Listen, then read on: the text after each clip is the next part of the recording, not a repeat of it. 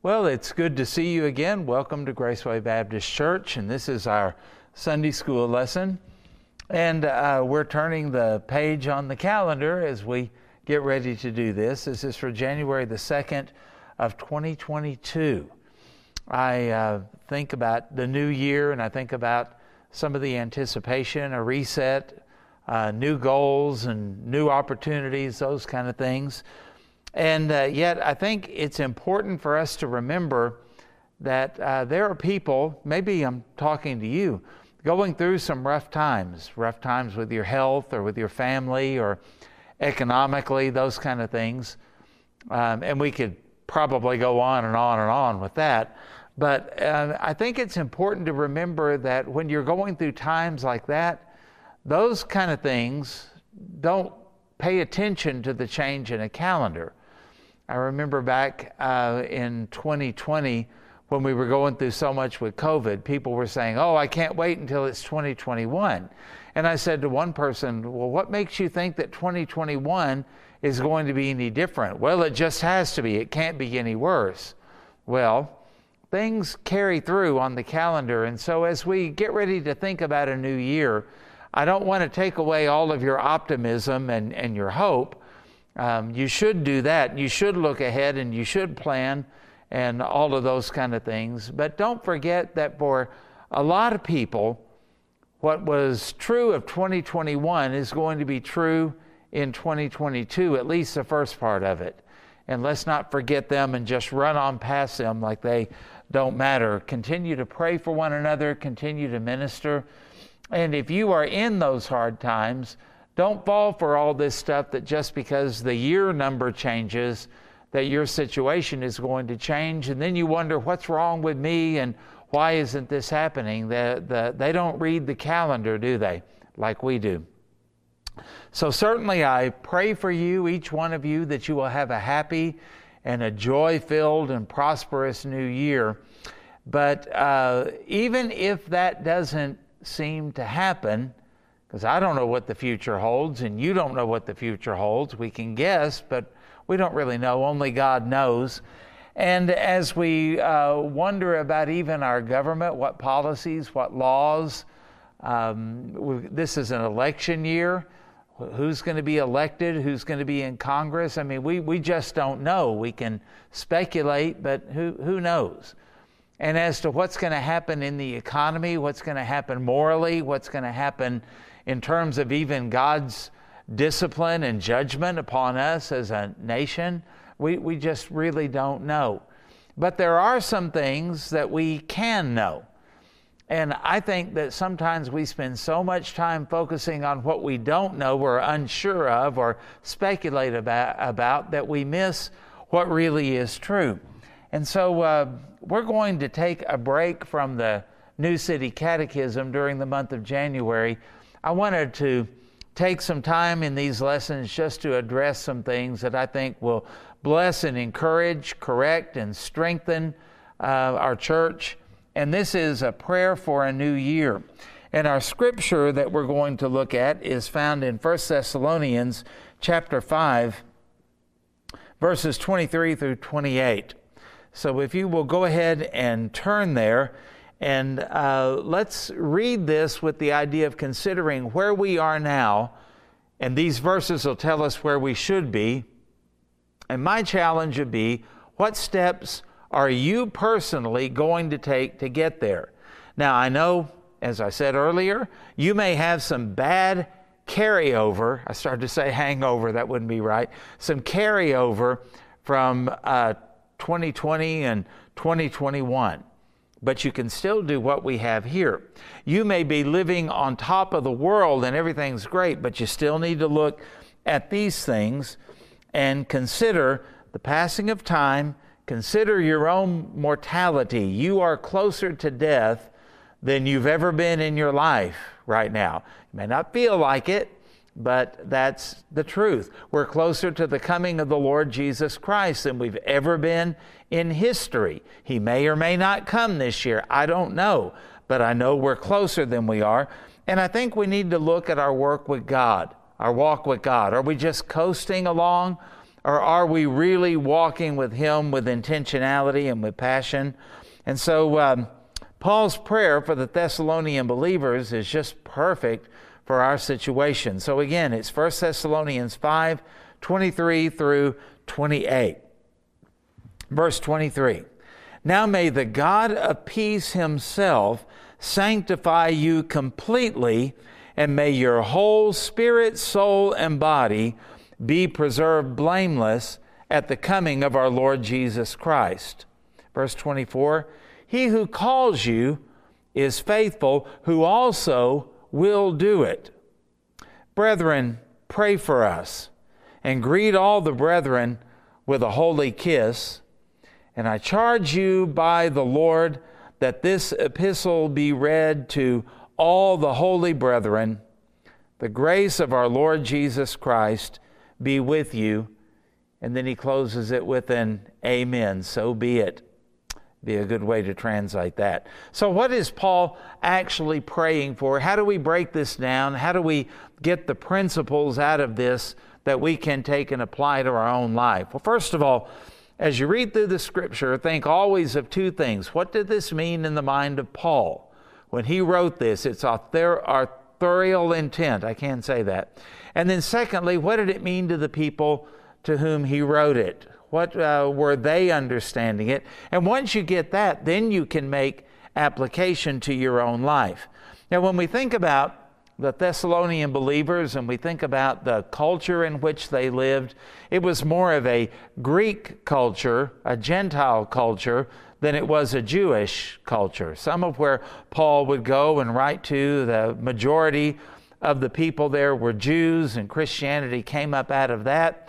And uh, there were certain things that early Christians participated in that normal everyday Jews participated in. Paul went to the synagogue every Saturday. And uh, when you read in the book of Acts, you find the early church not only gathering for worship on Sunday, but they would also spend time in the temple, wouldn't they? And uh, they could relate, they could understand one another. They knew where the Jews were coming from, and the Jews knew where the Christians were coming from. They may not like it, but they knew and they understood. But what happens when Christian, Christianity starts spreading into the Greek the Greco Roman culture of the day, and um, where Jews and Christians would both agree there's only one God and they would both refer back to the Old Testament. When you get into a Romanized uh, type society, they didn't do that at all. They worshiped a multiplicity of gods, did not believe in monotheism, they didn't believe in the Bible, especially the Old Testament. They ate anything they wanted to eat. They had no dietary laws. Their morals were, uh, well, they're way worse than anything we see in our culture today. Just gutter, gutter morals, and all kinds of things like that. So, how can Christianity address that? And that's where the Thessalonian believers were. And so, when Paul prays this prayer for them, he's praying for believers living in a godless, immoral, pagan society. Sound familiar? That's kind of where we live, isn't it? So, whatever would apply to the Thessalonian believers would certainly apply to us. So, here's the first thing he prayed for for further sanctification. And the reason I put that down and worded it that way is I think that speaks to us. Are you stuck? Have you finished growing? Are you as passionate about knowing the Lord and knowing His Word and serving Him as you once were? Are you as eager to obey Him? Are you as constant and fervent in prayer as you used to be? Are you a witness for Christ as you used to be? Is your lifestyle showing the holiness of God like it used to? Now, granted, there are some things we did as baby Christians that were wrong and legalistic and unmandated by the Word of God. I'm not talking about those things. Those should be cut out of your life. But what about just the motive, the intent, the fire, the pursuit, all of those kind of things? Like David, we ought to be in pursuit of the heart of God, and that's what Paul is praying for for them. Don't let the culture cool you down. Don't let opposition cause you to be like a turtle and pulled into your shell. And I would say, as Paul was saying here, this is a time to stand up. This is a time to be bold. This is a time for Christians to be counted. The world needs it. And God uses that, and we ought to be the salt and light that we are supposed to be. Now, notice this comes from the God of peace himself. It doesn't come through our rituals. It doesn't come through any kind of righteousness that we try to gain or anything like that. This comes directly from God Himself. And He's called the God of peace here because this is the God who can calm us down in the midst of turbulent times. This is also the God who can calm our heart when there's all kinds of pressure coming in all around us. It can calm our, he can calm our heart even when there's opposition and persecution. I mean, it has to be scary to be a believer like they were in Thessalonica and have people, the government and other people, coming after you simply because you pray to the Lord Jesus Christ. And yet it's a God of peace who can settle all of that down. Got any problems that are coming into this year? Got any fears for this year? Maybe there's a rumor going around where you work that they're going to lay off a lot of people. Does that scare you? Maybe uh, you look and you see some things in the economy and you can kind of tell, boy, this isn't looking real good. Inflation's about to take off even more than it has been. And what's the stock market going to do with your 401k? And uh, what are wages going to do? And on and on we could go with that. Do you, does it scare you? Or has the God of peace settled your heart to remind you, you're my child? I promise to take care of you. You don't have a worry in the world. I'm going to be there for you and take care of you. The God of peace himself and sanctify is simply a word that, on one hand, it means to make holy. We have talked about sometimes uh, with sanctification that spiritual growth. Well, it is, but it's not really. It's more about making you holy, which would include spiritual growth, wouldn't it? But it's the idea of being, most literally in the Greek, just set apart. God has taken you and set you apart from everybody else in this world. You're going a different direction. You have a different spirit living within you. You have a different guide as you follow the Word of God. You have a different agenda. You live for the glory of God, and you know that He is going to take care of you, and He wants you to be sanctified completely. And then He lists uh, spirit, soul, and body. Now, what that does is it tells us that this idea of holiness and peace resting in the Lord, glorifying Him, being joyful in Him, whatever you want to attach to it, is something that it should affect every part of our lives. It's not just that I feel good about my doctrine when I come to church, but what do you feel about the promises of God when you go to work or school on Monday? What do you think and feel about the promises of God as you face a world that grows increasing, increasingly hostile toward our morality. I heard today that 75% of Americans believe that there are only two agendas. Okay? Well, I guess that's good, but seriously? What are those other 25%? What are they buying into and what are they believing? And, and does not a statistic like that kind of say, well, we're still in the majority, but we're losing ground and we're losing it fast if God doesn't intervene. And there are so many things like that going on in the world, and um, I don't think we ought to look entirely at the negative, but neither should we ignore it, right? And we look at all of this and we get anxious, we get uptight, we may get afraid. And Paul is saying, hey, take a deep breath, calm down. And my prayer is that the God of peace himself would sanctify or set you apart or make you holy in every area of your life, and that's where we need to live as we wait for the Lord's return. Because our sanctification, of course, is progressive, and only death stops it, only glorification stops it. And uh, God can sanctify us through positive means. I like that but he can also do it through negative means as well. Just as you would correct your children, sometimes with rewards and praise, and sometimes you had to do it in a more negative way. And sanctification is something that changes every part of our lives. It doesn't just affect our church life or our spiritual life, it's every part of our life our parenting, our marriage, our work ethic, everything. Consider Ephesians uh, chapter 6, verse 15. And having shod your feet, this is about the armor, with the preparation of the gospel of peace. And the idea of preparation means readiness. And these shoes of the gospel of peace, they cause us to stand firm so that we have stability and we're ready for the attack of the enemy. We're ready for whatever may come on. And we need to look at 2022 and whatever time the Lord gives us here on earth with the idea of being ready, being prepared, being sanctified for those times because we don't know what they hold and we don't know when they're going to come. But the apostle told us that in the latter days, perilous, perilous times would come. I think we're living in that time and seeing the beginnings of some of these things. We need to be ready, have your feet shod with the good news of peace. You have peace with God, and that makes you ready, prepared to stand firm when the enemy attacks.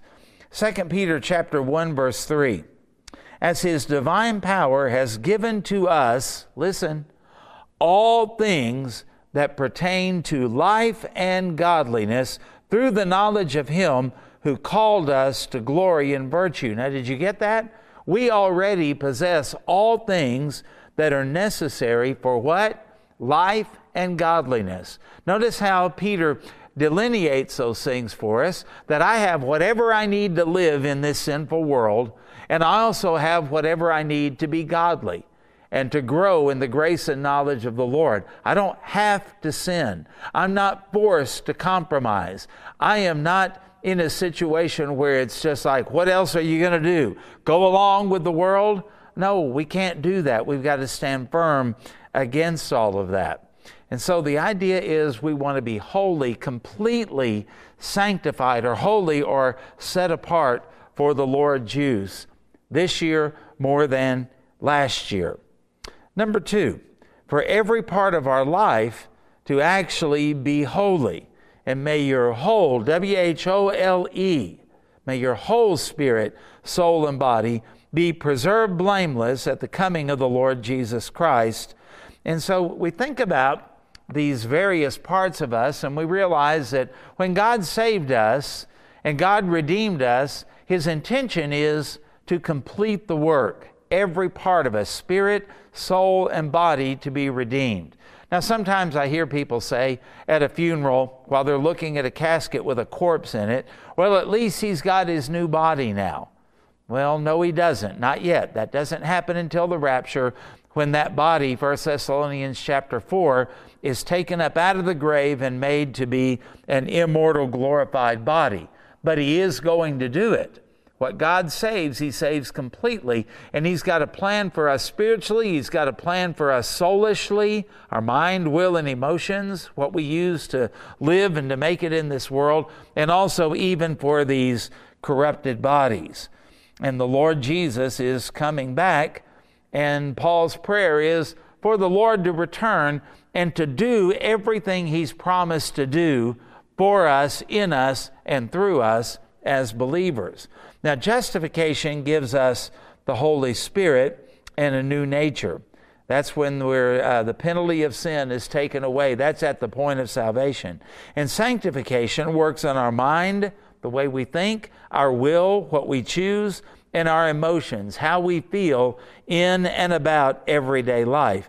And glorification includes the resurrection of the body. In John 17 17, Jesus prayed, Sanctify, that's our topic here, right? Sanctify them by your truth. Your word is truth. And while the whole world, every talk show, every book, every movie, everything screams out, This is the truth, this is the truth, they have no earthly idea. Jesus settles it for us. The Word of God is truth. And so, if you're going to be sanctified, you've got to spend time in the Word of God. And you need to make a plan for this year on how you're going to do that.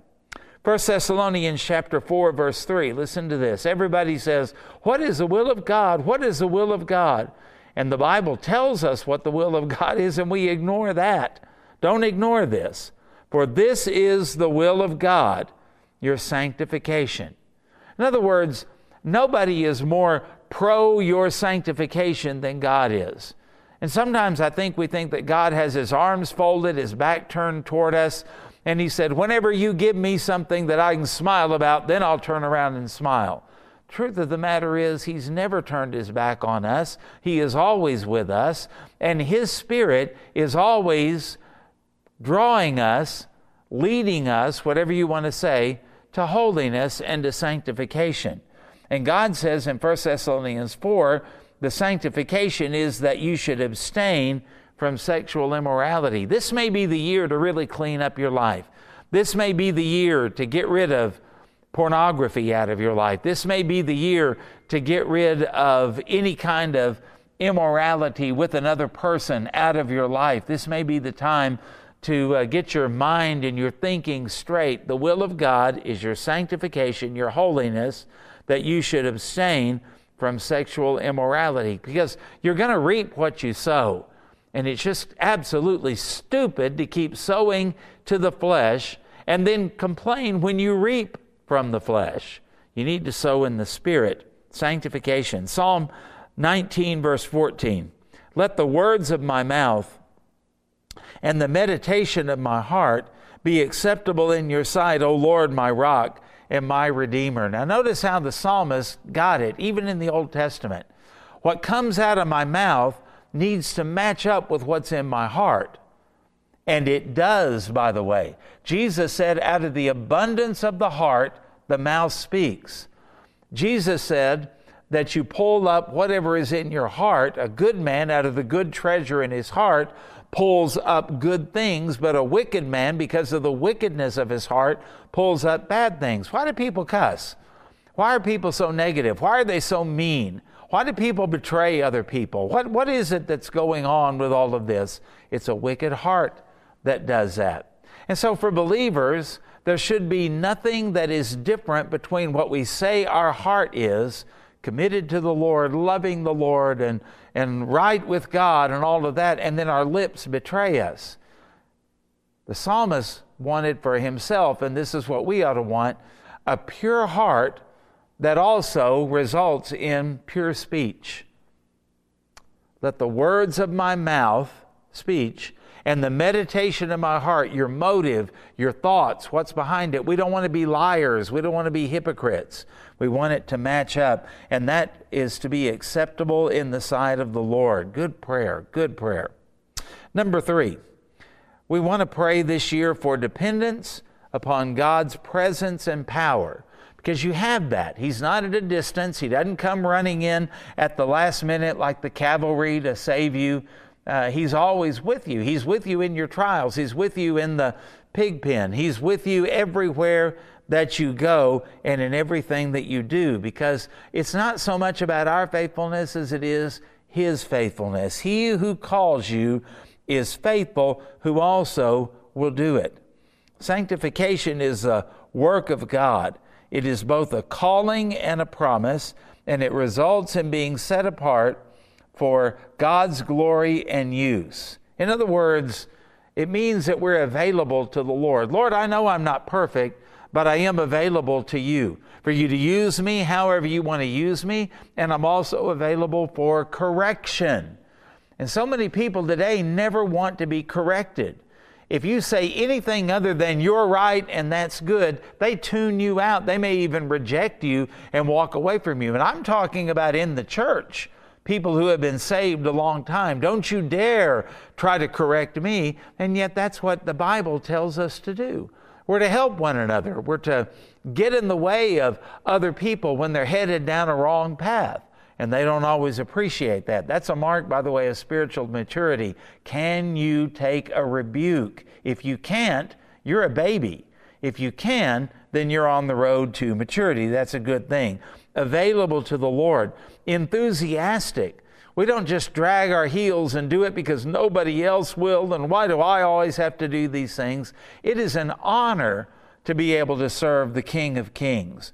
We do it empowered. We don't do it in the strength of the flesh. The Holy Spirit has gifted us and He empowers us. Acts chapter 1, verse 8 You shall receive power after the Holy Spirit has come upon you, and then you'll be my witnesses. But notice the Spirit brings the power, and that power makes us enthusiastic and uh, available to the Lord and uh, we want to do it with the joy of the Lord, with the power of God in our lives, and it makes us fruitful. We bear fruit because of the Holy Spirit's work in our lives. In 2 Corinthians chapter 9 verse 8, and God is able to make all grace abound toward you, that you always having all sufficiency in all things. That means you've got enough of whatever it is you need, spiritual or physical, that you may have an abundance for every good work. You know how to interpret that verse? God's will is that in every area of your life, physically, spiritually, emotionally, as well as materially, to have enough where all your needs are met and you can do everything God wants you to do, and then to have an abundance above that that you can share with other people. We don't want to be greedy, we don't want to be stingy with anything. If I learn something out of the Word of God, I should want you to learn that same thing. If God has blessed me spiritually, I want to share that blessing with you. And if God has blessed me materially, I want to share that blessing with someone else as well. That's what he's talking about. Number four, another prayer for the new year is for a commitment to Christian fellowship. Now, we are so isolated, and COVID hasn't helped it any, has it? We're stuck on our phones. We're stuck on our video games. We don't know how to relate to one another. We don't know how to talk to other people. We don't care about other people. And uh, Paul prays here in verse 25 Brethren, pray for us. In other words, that's an open door invitation for you to be involved in our lives at a very intimate spiritual level. But that's not all. Verse 26 makes me cringe. Greet all the brethren with a holy kiss. Okay, that is a cultural way that they would greet each other. I'll put it this way uh, a holy handshake or hug will do, okay? But what is that really saying? Be involved with other people. When you're worshiping online, you can't greet the brethren. When you're absent from the church, you can't greet the brethren. So Paul is calling here not only for prayer, but he's calling for physical interaction that we have together, showing love, showing affection, helping one another, being involved in one another's lives. And then verse 27 he says, I charge you by the Lord that this epistle be read to all the holy brethren. Now you'll notice in there, Paul did not consider the brethren to be just cheap, no good, ignorant, worthless, foolish people. He called them holy, didn't he? Why? Because they are indwelt by the Holy Spirit. They are children of God, and we ought to treat one another as such. Hey, if God loves that person you can't stand, you should too. If God tolerates people that are immature and weak and sometimes even sinful, then we should too. We should as well. And he says also, that I charge you in the Lord that this epistle be read. We are supposed to be involved in the teaching of other people. Now, you may not be called to be a formal teacher in Sunday school or a pastor or anything like that, but you teach your children. Husbands, you should be teaching your wives. And older women are to teach younger women, according to Titus 2, and older men, the younger men. I mean, all of us are to teach in some way, some form, some fashion and we are to relate to one another what the Word of God means to us. And it's all done, verse 28, by the grace of our Lord Jesus Christ working in and through us. We don't do this. It's the power of God. It's God Himself working through us as we are available to Him. So there's praying, there's interaction, there's gathering to hear the Word of God and to worship, and also to walk in grace. But then that last word says something to us as well. Amen. What are we to do? Folks, it's our job to affirm truth wherever we find it. If I'm up here preaching and I say something that uh, resonates with you, say amen. And don't whisper it, especially you men. Say it like a man. And uh, that is encouraging to me, and it's encouraging to other people around you, and even lets a skeptic know wait a minute, whoa, whoa, people believe this. We ought to affirm those kind of things, is what Paul is telling us here.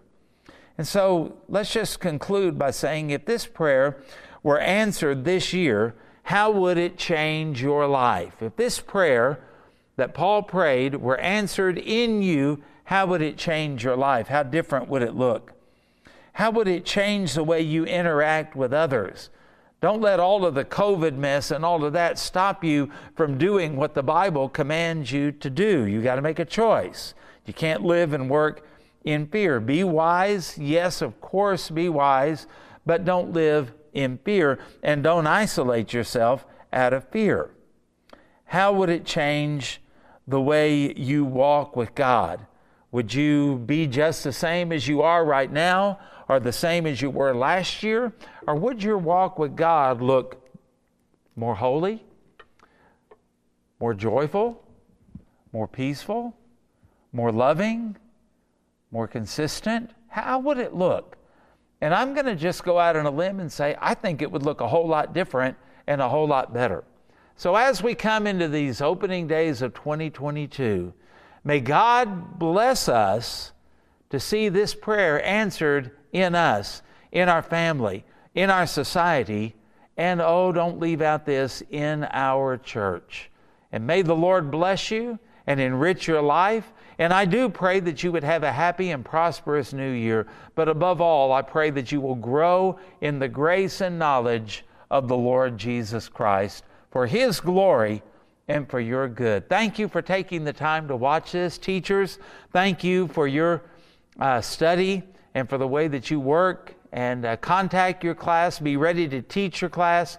Pray for your class. And for those of you who are watching this because you couldn't be here on January 2nd and you want to stay up with us, God bless you for doing that. That's the kind of thing that I applaud, and I'm grateful to you for that. So, again, thank you. Happy New Year. God bless.